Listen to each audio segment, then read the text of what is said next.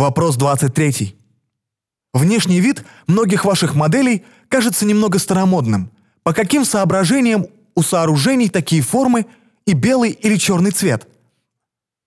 Большинство наших планов для городских систем, промышленности, транспорта, а также связанных с ними автоматизацией и кибернетикой основаны на реальной несущей способности Земли и на нуждах населения.